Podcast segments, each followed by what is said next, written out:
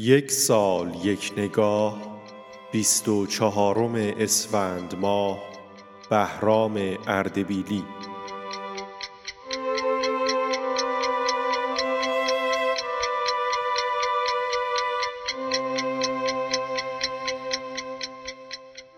بهرام اردبیلی در روز بیست و چهارم اسفند ماه سال هزار و سیصد و بیست و یک در اردبیل زاده شد.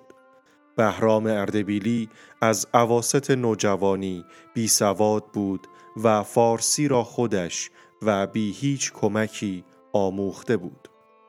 برای تمرین فارسی آنچه می‌خواند کتاب‌های دشواری بود که در محل کارش در دست داشت و اینها عبارت بودند از اشعار نظامی، مولوی، ابو سعید ابوالخیر و دیگران. تأثیر این شاعران و مفاهیم آثارشان در شعر بهرام اردبیلی بارز است. وی در بیست و دو سالگی اولین شعرش را در مجله فردوسی چاپ کرد. در این دوران بود که بهرام اردبیلی با شاعران شعر دیگر و آنانی که بعدها به گروه شعر حجم معروف شدند آشنا شد. اوشنگ چالنگی از نخستین معاشرین او بود و از طریق او بهرام اندک اندک با دیگر شاعران همسوی خود آشنا شد. در سالهای میانی دهه چهل شمسی بود که بهرام اردبیلی مسئولیت انتشار دفترهای شعر دیگر را بر عهده گرفت و با انتشار دو شماره اثری انکارناپذیر بر جریان شعر آوانگارد فارسی گذاشت. از کتاب‌های او می‌توان به مجموع شعر رهگذری در خواب پروانه‌ها اشاره کرد.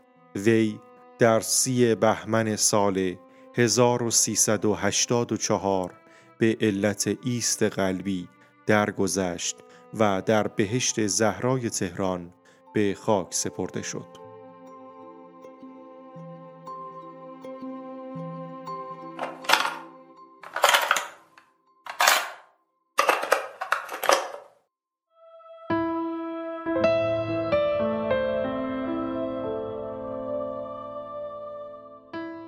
تنها یک بار می توانست در آغوشش کشم و می دانست آنگاه چون بهمنی فرو می ریزد و می خواست به آغوشم پناه آورد.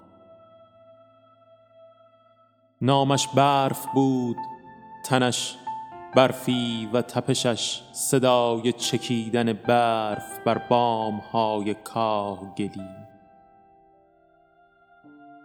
و من او را چون شاخه‌ای که به زیر بهمن شکسته باشد دوست می داشتم.